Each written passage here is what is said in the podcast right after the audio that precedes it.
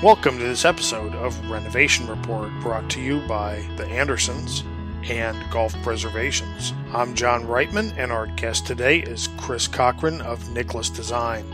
Chris recently completed a renovation of the American Dunes Golf Club project in Grand Haven, Michigan. Formerly known as Grand Haven Golf Club, American Dunes is home to the Folds of Honor project started by the Rooney family in 2008. That honors fallen veterans and raises funds to provide scholarships for their children and spouses. So sit back and listen as Chris talks to us about the project, some of the challenges that he encountered along the way and how he overcame them, as well as some of the support that came from around the industry to help the project become a reality.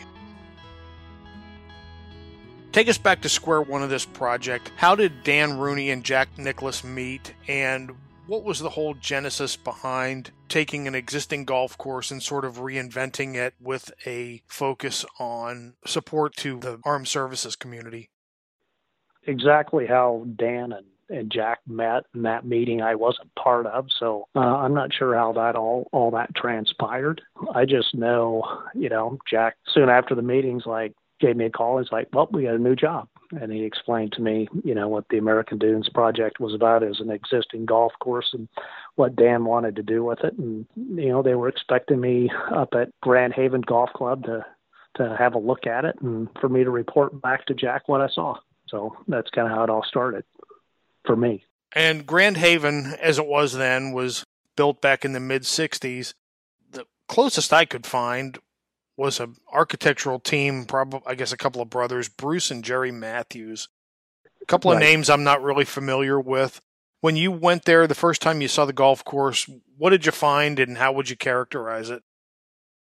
Jack was all excited because he's like, Chris, it's all sand and it's right next to the lake and it's got big dunes and it's going to be great. And I show up there and it's the tightest tree-lined Poa-infested golf course I've ever seen. And it was because it was so tight with trees and shade. It was a very wet site. So I'm thinking to myself, man, I don't know if there's sand here or not. But as I went around the golf course, there was a couple areas where Dan on his own had opened up the trees a little bit and excavated and exposed the sand. So that I'm like, okay, well, I guess there is sand here. So I took pictures and reported back to Jack what I saw. We knew we had to open it up just to get some sunlight in there. Dan had an initial budget, which really wouldn't let us do a whole lot, just kind of knock down a few trees and redo green, kind of redo bunkers and green complexes because the irrigation system, there was conflicting reports. It was either 10 years old, 20 years old, or 30 years old. And Dan's father, who was there, he was under the impression that it was only 10 years old. Turns out it was almost 25 years old. So with the irrigation system thinking it might be that new, nobody really wanted to blow it up because that's quite an expenditure. But once we later learned that now the irrigation system was not in that good a shape and it really needed to be replaced anyway, it's just one thing led to another. And, we started knocking down trees, exposing sand, and everybody could see the potential of what it could be. I remember Dan Rooney coming out after we got it cleared, and I'm feeling really good. I'm like, what do you think, Dan? It's like, Chris, I think that's great, but why don't you knock all the trees down? Well, right. Dan, you don't have the money for that. That's not in your budget. He's like, don't worry, we'll figure it out. So I explained that to Jack. Jack got even more excited, and then on his next visit, we started knocking down trees and opening up areas and exposing the sand, and, that's when it really came to life. Going back to the original designers of this course, who were the Matthews, and was there any sort of a design philosophy that you could put into words for us? Jerry is a member of the American Society of Golf Course Architects, and his son Bruce is a member as well. So I know them from the ASGCA. Jerry's brother Bruce, he named his son after him, I guess was a golf pro, and they've done a lot of golf courses throughout Michigan. They're very popular. It's an okay golf course.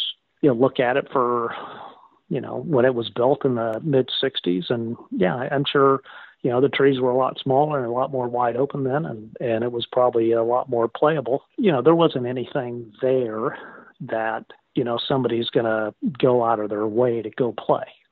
I mean, it was a nice golf course, you know, nothing wrong with it, but it was nothing exceptional where, you know, hey, I want to go out of my way and play golf here, and I'm going to pay $150 and get all excited, not only about the golf course, but the whole experience. Therefore, there really wasn't a whole lot. We didn't save anything that was there before. Right.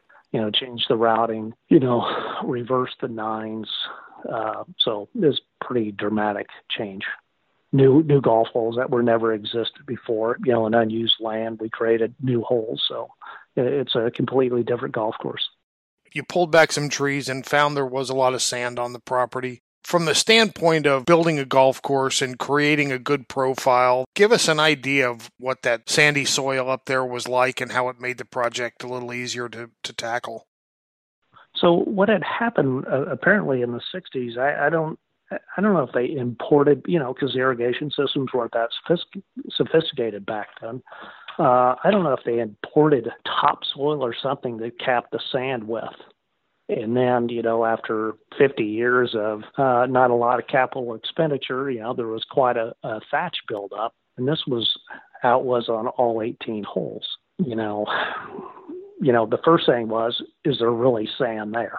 So we dug, you know, test holes throughout the whole property, and yep, even in the low-lying areas underneath that, you know, 3 to 6 inch muck layer was beautiful sand. When we got rid of that material and exposed the sand, John Scott came and visited, and we tested the sand, and it was like, yep, we can go grass on this, you know. So as long as we try to bring in good, clean sand from borrow areas, you know, on high ground, and try to get as much of the sticks and organic material out of it. And we just made push-up greens out of that. And, you know, it's the buckers are just the native material.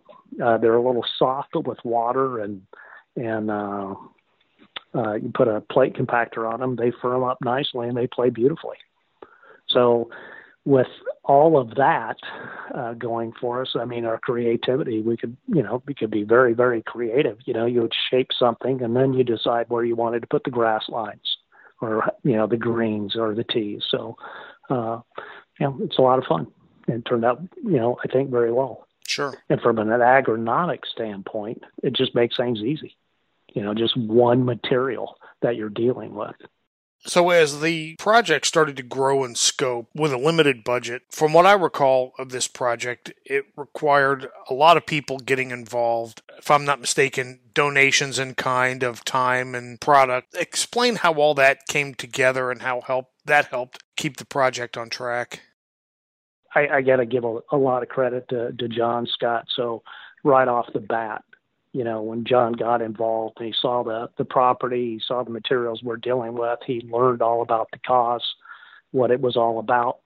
He was very good. We got great deals, but from a lot of suppliers. The grass supplier really helped out with seed pricing. The local aggregate company, you know, really gave us a good deal on rock for the cart paths and some concretes. So that was very good. John contacted the irrigation companies, and Rainbow really came through and really gave them some great pricing. I give most, you know, naturally, Dan Rooney, he's a professional fundraiser. So, you know, with the people that he works with and that he knows, he was able to get more and more donations from the general public to help finance all this and become a part of the golf course as well. We'll be right back after a brief message from our sponsor. From greens drainage to sod work, Golf Preservations can handle your project with ease and give you the peace of mind to know the professionals are caring for your valuable golf course assets. Visit golfpreservations.com or call 606-499-2732 to talk to us directly about your next project. Introducing Genesis RX 575. A comprehensive fertility and soil amendment product from the Andersons, specifically developed for construction, renovation, aerification, sprigging, sodding, and seeding. This blend of dispersing granule (DG) components provides the most comprehensive fertilizer the Andersons has ever offered, with the goal of providing a single product solution designed to save time in application and reduce fertility program complexity. For more information on Genesis RX 575, visit startwithgenesis.com. We're back on Renovation Report with Chris Cochran of Nicklaus Design. Jack Nicklaus, throughout his career, has been a pretty benevolent person. There was a similar project at, I think, out at Fort Lewis in Washington that he had done some redesign work, or the firm had anyway. I'm not sure who the actual architect was. No, Jack was involved too. Yeah, okay. No, Jack was involved, and John Garner from our office did that work. Gotcha, okay. And so a similar project as to what happened there in Michigan. And at one time, I actually used to live right across the Intracoastal. I could look out and right at old North Palm Beach Country Club, the Muni right there along the on US 1 in North Palm Beach. And I know at one time he did some redesign work there, and I think took a grand total of $1 for his services. Right. Explain the whole philosophy about how important it is for him and his organization to give back not only to those in need, but also to the industry as a whole. Jack's our leader. He's our figurehead. He's the one who really makes those decisions. And, you know, in this case, I know he and his partner, Howard Milstein, talked about it. And, you know, Jack's a very patriotic man. And, you know, this is something that he wanted to do. You know, you mentioned earlier the project in Seattle and North Palm Beach, you know, giving back to the community. That, you know, that's what something that Jack wants to do. We're all on board with it. You know, I did the North Palm Beach project as well, and okay. You know, even though we only got paid $1, Jack made 43 site visits, which means I probably made 143, if not 243 site visits, and we treat the job just like any normal job. Yeah, and that place was what, maybe a half mile from your office? Right. So, I mean, Jack made, you know, probably a half dozen visits to American Dunes while it was under construction. You know, I probably made, I don't know, it was such a fast schedule, but probably 25 to 30 visits probably. Wow. But we treat them all like, you know, as if, you know, it's a $3 million job. Sure. Design fee. Nobody, you know, everybody gave it their all. Now, I read recently where there was a sort of an unofficial grand opening, but the course isn't really open till next spring. What's sort of the status of the project right now? You know, it's in really good shape. I played out there as well.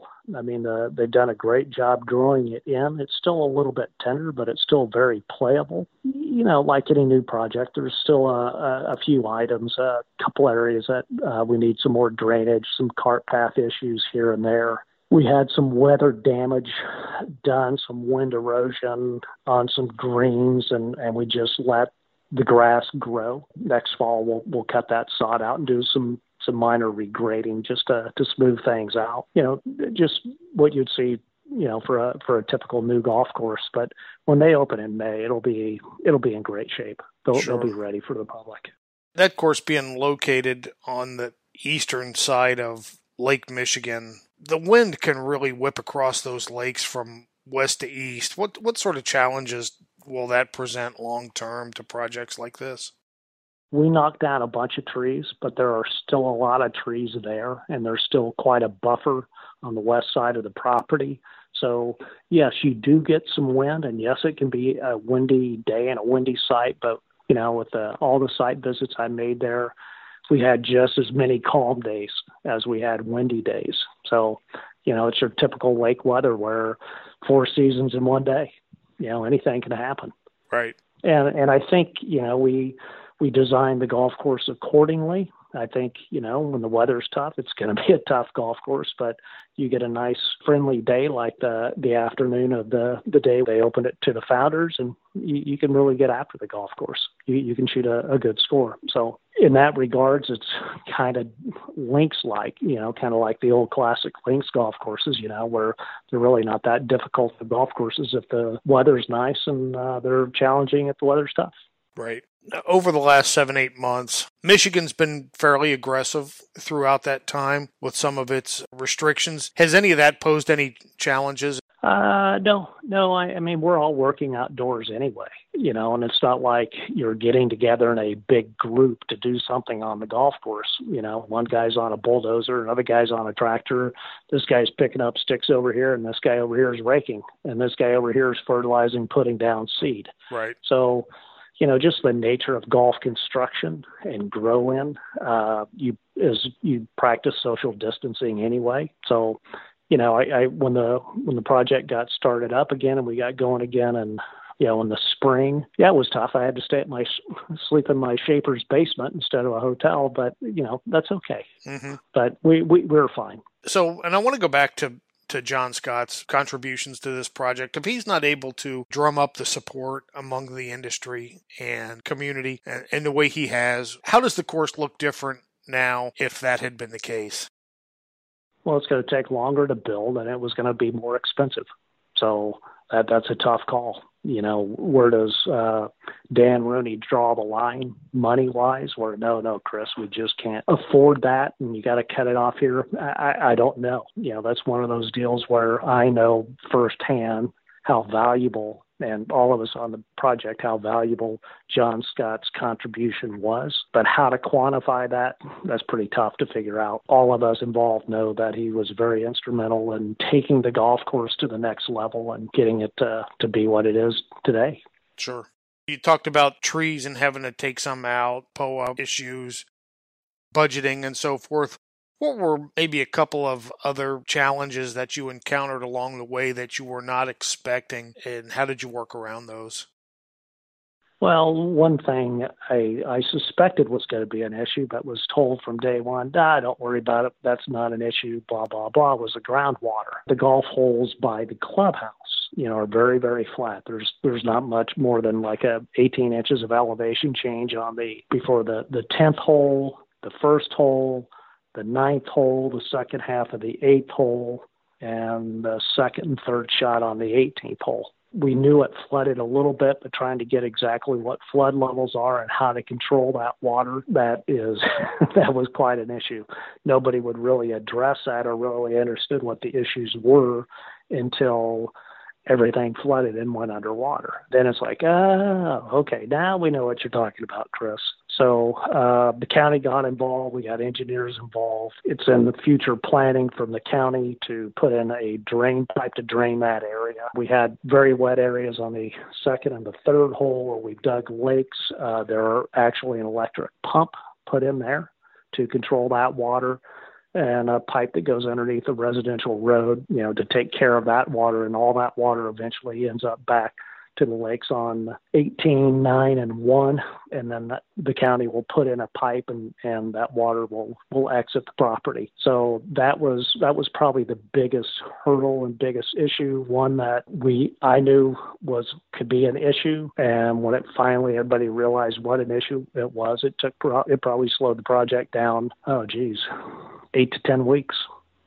You know, we're pretty much shut down last year.